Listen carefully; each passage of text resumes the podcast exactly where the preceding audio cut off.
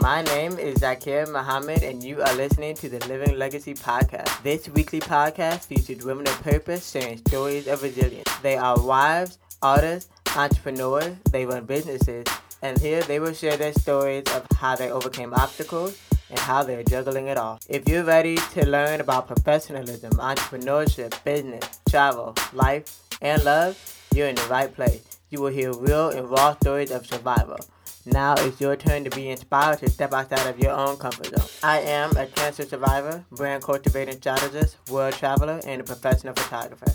I'm your host of the Living Legacy podcast. Let's get into it. Today's podcast episode, I get to interview Dr. Lulu, also known as the Momatrician. She is a board certified pediatrician and a mom with nearly 30 years of clinical practice experience. She has her own private practice in San Diego, Texas. She is also a keynote speaker for teenagers, young adults, bullying, and her she specializes in high risk teenagers. So she is of Nigerian descent. She came to the U.S. on a J-1 visa so she can study pediatric residency program at Howard University, the original HU. HU, you know. and she also was at Air Force um, in 2012, which is ironic because if you listen to my previous episode, episode five, my dad talked about his experience being in the Air Force.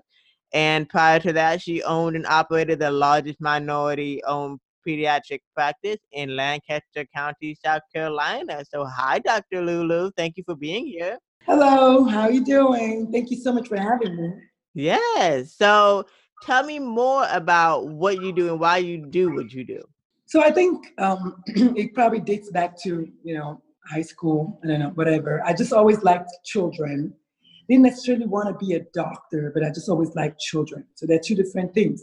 I wanted to be an architect my whole life. I wanted, I just knew I was going to be an architect. And then my dad um, kind of was like, well, I don't know about architecture. Maybe you should do something more feminine, like pharmacy. I'm like, what?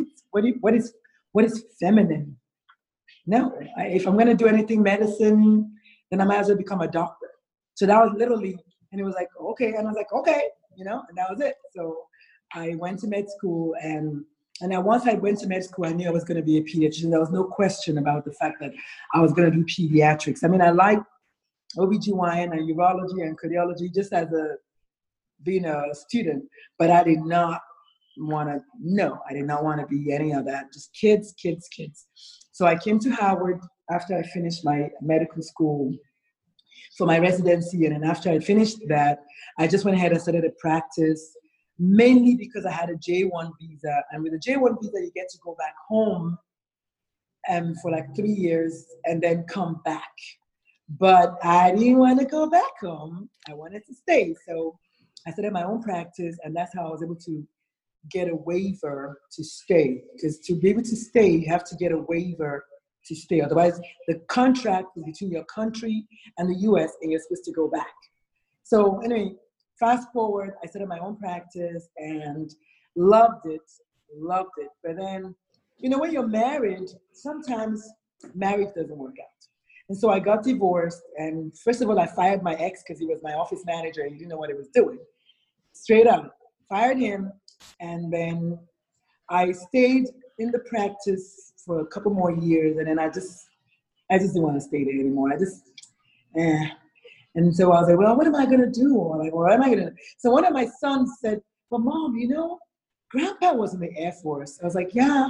So yeah, wasn't he a general? I said, yeah, he was a two-star general. I said, well, maybe you can be in the Air Force. He just said it as a kid. I was like, you know what? Maybe I can.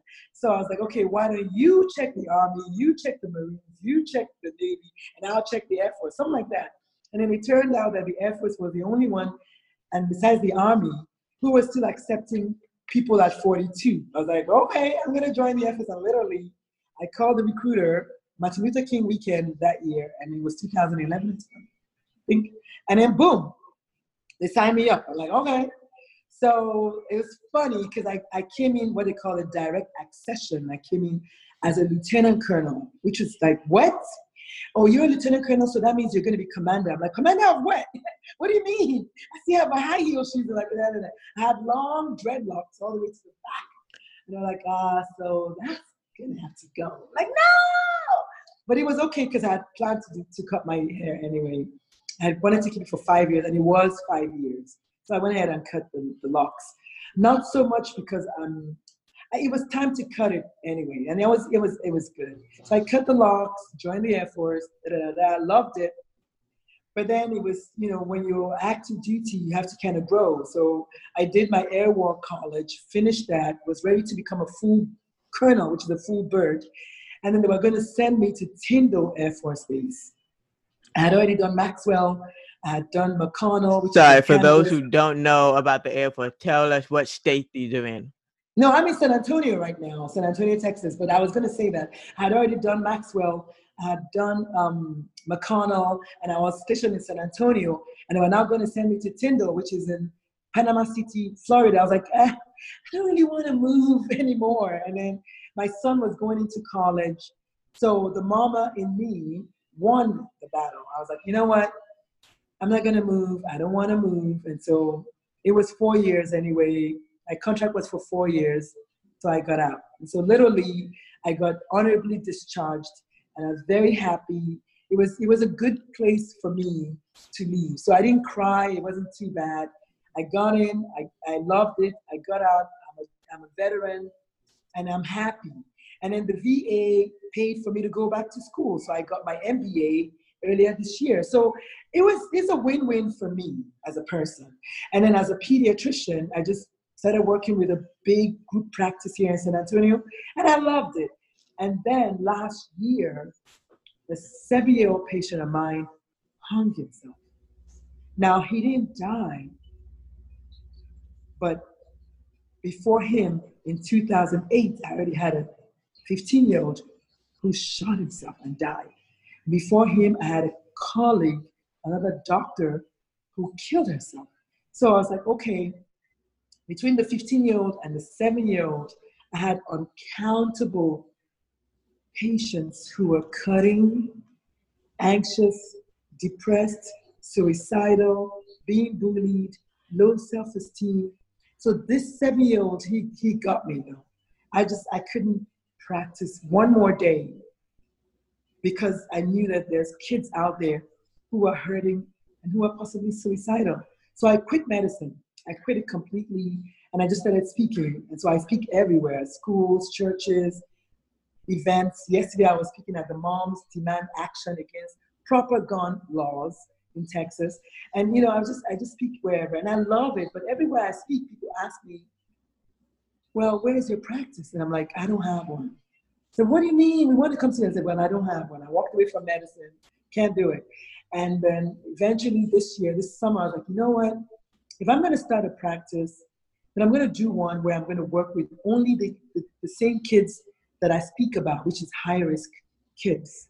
And so I asked the state of Texas, they're like, yeah, sure, why not? I'm Like, okay, why not? So that's kind of how I opened Dr. Lulu's Youth Health Center where I only see the youth, which is basically 8 to 18. But last week, a cute little four year old came into my practice and came into my life, and I was like, okay, I'll see you. So now it's 4 to 21 because I have a 21 year old who wants to come see me. So my practice is, is unique because I don't have a front office, I don't have a back office. I only see six patients a day. It's called direct primary care, whereby the patients pay a flat fee a month and they can see me 10 times a month, 20 times a month, 30 times a month, however long they want to see me, um, and for one flat fee. So I like it because they have direct access to me. So they can call me, they can text me, they can FaceTime me. They don't have to call me, they don't want to, but you can anytime they need me, they have me. But more important than my patients' parents having my phone, the patients actually also have my phone number. I want the kids to call me if and when they're in a crisis. So if they're having a crisis at 11 o'clock in the morning, I don't want them to wait to call their mother, who will now call the doctor to get an appointment to come in next week to be seen. No, I want to speak to them right now. So that's kind of, uh, yeah. I love the um I love the fact that you're accessible and I also love the fact that you're affordable because a lot of the issues, especially with African Americans, um, is the affordability because a lot of people once they have gotten over because I think at least this generation or the year 2019, a lot of people have gotten over the the secrecy behind therapy, but now they're like, okay, but how can I afford it? My insurance won't pay for it. Out of my job won't pay for it. So how can I get this? I definitely appreciate that. Yeah, I appreciate you appreciating that because not everybody does. And you know what? It's a new concept. I get it. You know, once upon a time, Amazon was new. Once upon a time, Uber was new. So what you do is you come, you figure out what is the pain points. The pain point is people don't want to spend one hour in the waiting room they don't want to spend one hour waiting in the doctor's office, and they don't want the doctor to spend five minutes with them. So guess what? I fix all of that. You don't have to spend one hour because if you have a 10 o'clock appointment, I'll be there at 10. And we're gonna make meet, we're gonna talk for an hour and a half, and then you're gone. Because sometimes when a child is cutting and depressed and suicidal, you need more, not sometimes, all the time, you need more than five to 10 minutes with them. You do. So my practice is set such a way that, I mean, you know, you can come see me and I'll be there. I will be there. You know, you know, you don't have to wait for 10, one hour in the waiting room, whatever number of times in the waiting room. You don't have to take time off from work because you can also call me because I also do telemedicine. So, I mean, it's a win-win. It's a win-win. So yeah, I definitely love you um, sharing it because it's actually reminding me of how I wish I had you when I was a teenager because um, when I was, it was hard because I, I will admit, it probably don't won't talk about this until my book is released, but I will admit that I too have had suicidal thoughts. But uh, because I was living life as a cancer survivor, because I was living life as always the only one, the only African American, the only woman, the only Muslim woman. So sometimes it gets hard. If you or anyone else you know is considering suicide, have them call the 1 800 Suicide Prevention Hotline. That's 1 800 273 TALK. 1 800 273 8255. They may also chat online 24 7 at suicidepreventionlifeline.org. My question is what is your advice for those who are, let's say they're aunties, because I know a lot of my listeners are young adults and may or may not be parents, but say they're aunties and they want to look out for their godchildren who are teenagers of the age range that you seek. What is your advice for those who um, are struggling and even struggling to seek help? Right now, and I think in the African American community, the biggest problem, and really everywhere, but more so African American community, there's this stigma. There's stigma everywhere, but more so us. Let me tell you something 2016, there was a study that was done that found out that African American children aged 5 to 11, 5 to 11, are twice as likely to die by suicide than their white counterparts. Most people don't know that. So, African American children are exposed to, as you know, the worst of everything. We get the short end of the stick so we're already exposed to racism, inequality, all of that. We don't need any extra from our family. We don't need any extra from our parents. Our parents should be the final frontier. It should be the last place where we go to get understanding and validation. Unfortunately, that's not the case. They make it feel like, oh, because I'm black, I shouldn't feel any pain. Because my son is black, he shouldn't feel any pain he should be a gangster or he's whatever. He is a cute, handsome young man in the house. When he steps outside the house in Texas, he's suddenly a threat. Somebody suddenly is threatened by him because of him. Nothing else. Just for being a black boy. So it's very hard to live life like that. It's very difficult. So no wonder they don't need us as parents to be part of the enemy, so to say. It's bad enough they get it everywhere. I have a son who's LGBT. He always credits me, and I didn't know this. He was a guest on my podcast. He said he's so thankful that his mother didn't judge him. I knew when he was nine months old that he was gay. I knew it in my heart. But he's my baby. I breastfed him for 21 months. I love him to pieces. His father couldn't handle that. But I did not let my son feel for one hour that he's not enough, or there's something wrong with him, he's broken, or there's something wrong with. But African Americans, we struggle with LGBT, we struggle with depression, we even struggle with diabetes, we struggle with high blood pressure. We say, oh, the doctor said I have, but I, but that's not my portion. So we need to get past all of those biases that we have, all of those belief systems that keep us in our ignorance. Let me come, come out and just call it what it is. You know, you know you have diabetes. You're not supposed to eat that cupcake. But you go and eat it and think, oh, my sugar. Or, you know, it's like you can't sabotage yourselves. We do that in the black community. We sabotage ourselves whether we mean it or not. Like, girl, what you mean you're depressed? You're just, just lazy, or you just made that up. No, this is real. But because of that, we don't seek help from our family. And wait, we don't want to go to the doctor because we don't even have the support we need at home to go to the doctor. You know, you can take that pill all you want. The pill alone is not going to help if you don't have the support system that it takes to take the pill. So it's like it's a combination of taking the pill, going to therapy, talking to someone who knows, and then, of course, support from your family. That is critical. So if one piece of that is missing, it's not going to work. Depression is not the reason why people die by suicide. Untreated depression is the reason.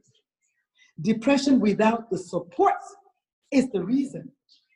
Most people who are depressed who are managing their depression, they're not suicidal. 54% of people who die by suicide do not have mental illness. So suicide alone, on its own, I mean, yeah, it's not, yeah, people who die by suicide is not because they have mental illness. When I was suicidal, I didn't have mental illness. I had just filed for divorce. I had just sold my beloved practice. I had just joined the military. Wait, my ex-husband siphoned money from the practice. I had to file bankruptcy. That is a lot. And then add to the fact that I'm a black female Nigerian who's already ostracized because I've filed for divorce. You know, it's like, it's a lot. I didn't need to be mentally ill. So what did you do? What did you do when it did get hard? What were some concrete tips that helped you when it did get hard, when it was tough? What helped you to really see the rainbow? Well, I had to I had to accept it though. I had to own the fact that this is a path that I'm going to that is not good. But when you go to a place and they say, oh, you, you need to pray more, you need more Jesus, you know, they downplay it. That's not good. I had to first accept that this is not good. And then I told my wife, and she was like, oh, honey, we need to get you help. She was accepting of me. And then we went together to go see the doctor. And then the doctor gave me the medication and the counseling. And then I had this enormous support from home. I got better. I didn't really have depression. I had a heap of problems. Heap of problems. Did the problems go away? No. But I was able to take one bite at a time at the problems and have a different viewpoint of the problems and like I can attitude towards the problems. So for the aunties who are trying to raise their goddaughters, the same thing. If your goddaughter comes to you, here's the problem. Most kids don't want to go to anybody. So if you have been chosen and your daughter comes to you, do not lose that opportunity. Do not miss that opportunity to make a difference. Don't say, I can't believe you're telling me you're depressed. What do you mean you're depressed? Because what you say is as important as what you don't say. If you don't know what to say, don't say anything. Call the suicide hotline. Call the text, the, the crisis text line. Call me. I do coaching. And when I coach people, you don't have to live in Texas. It's virtual. You know? But people don't know that, one. And then when they know it, they have all these roadblocks before they can get to help and then at one point, they're like, you know what? Forget it. I'm not even gonna bother about it anymore. And then they kill themselves. What else do you like to do for fun? Say when you're not with your family, when you're not at practice, what else do you like to do for fun? Do you like to travel? Well, uh, I'm an, I'm an author. I love to read and I love to write. So my first book is out. It's called How to Raise, I think I have it here. I don't know if I brought it with me. It's called How to Raise Well-Rounded Children. I don't know what I did with it, but it's called How to Raise Well-Rounded Children. The second book is almost out. It's called Is a Teen Life. That's about teenagers. I'm, I'm chronicling seven teenagers from different parts of the world who are dealing with different things peculiar to their own part of the world, and then how you know they navigate that. And then um, I have my own podcast, so I love to do that. I love to talk to people who obviously are depressed and have been suicidal or have a family member who's died by suicide or they're a doctor, psychiatrist, whatever. Um, so my podcast is called Suicide Pages. I love to work out. I love to do physical fitness. I used to be a personal trainer. I used to teach kickboxing. I love to stay fit. I love dancing. I love poetry. I do open mic sometimes. I just do read some of my poetry, which is relatively dark because you know of what I do. I talk about bullying a lot in my poetry. Um, and you know, I just love being a mother to my kids. I like to go out and just walk around downtown and just enjoy the I love big buildings. I love architecture. Like I said, I was going to be an architect once upon a time. So I like to just take the energy of the downtown of any town that I'm in. Um, and you know, walking is, a, is something that I've had to start doing because my knees are 50.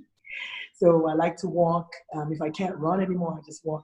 That's my my way to exercise. But generally, I just like to do the stuff that people like to do. You know, I'm not a doctor 24/7, but because I'm an entrepreneur, I have to check myself that I'm not just going, going, going, going, going with entrepreneur. I have to take time out to do whatever. You know, a lot of times I just watch a movie with the kids, or we play Scrabble, or we play Monopoly, or we play, you know, five second rule or apples to apples.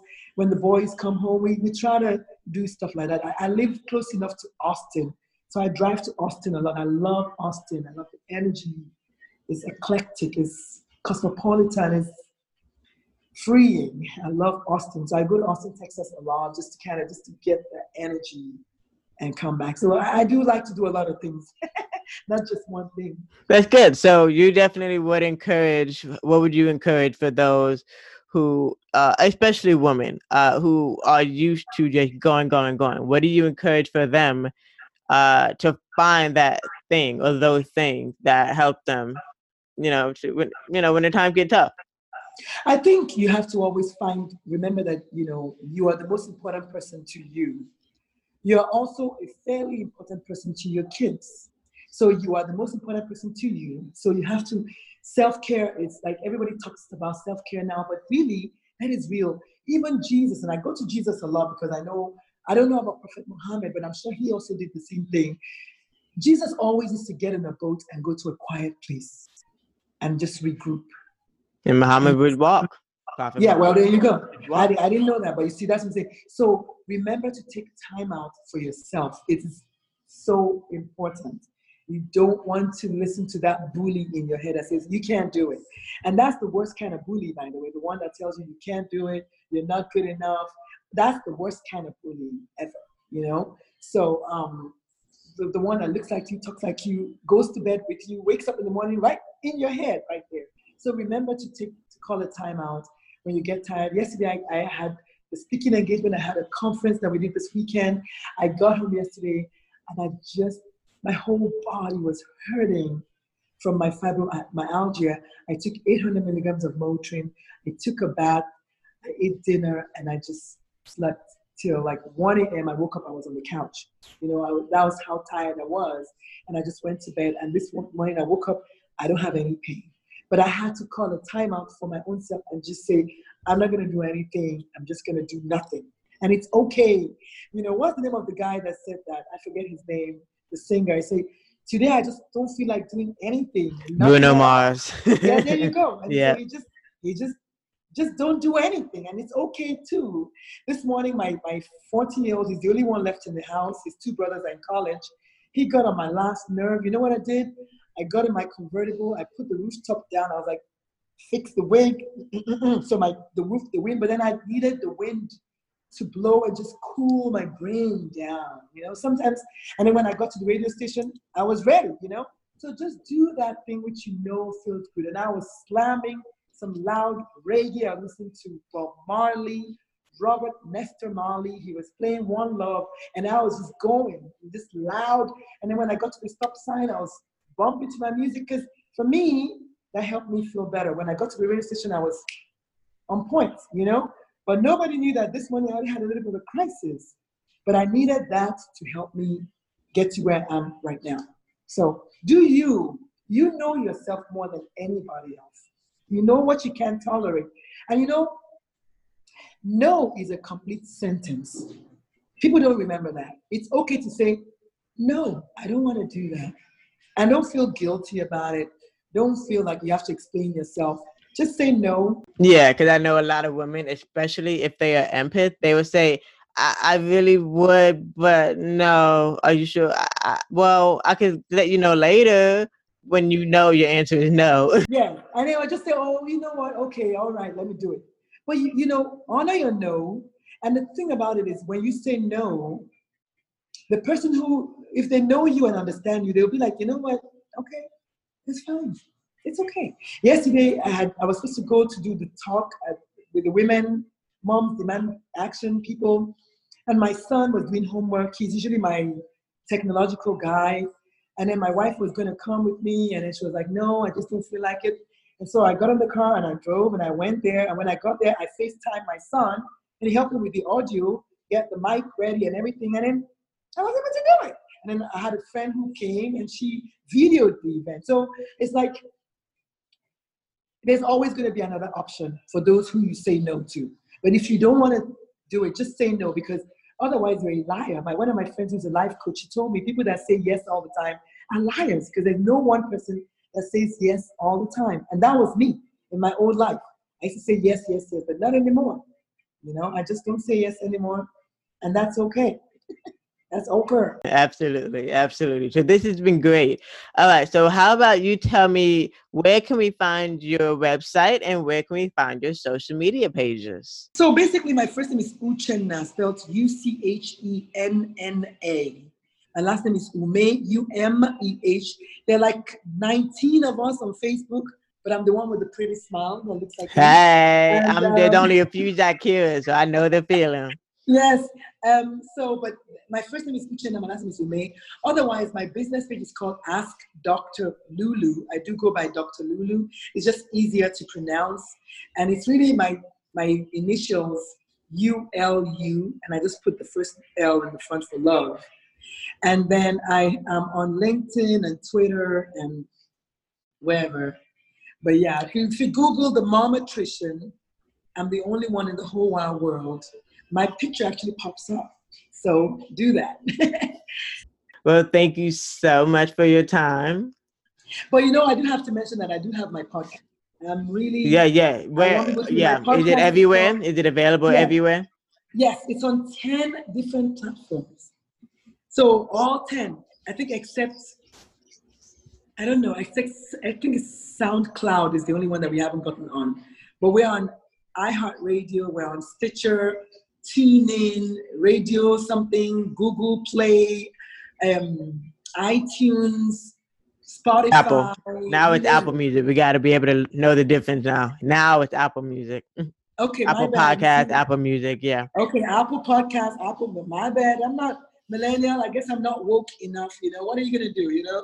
But I'm on Apple, how about that? And then I'm also on really all 10. It's called Suicide Pages. I want people to know that it's called Suicide Pages with Dr. Lulu. I'm the only Suicide Pages, but go and look for Suicide Pages with Dr. Lulu. You see my pretty face there. And um, I have a blog called Words by Black Butterfly.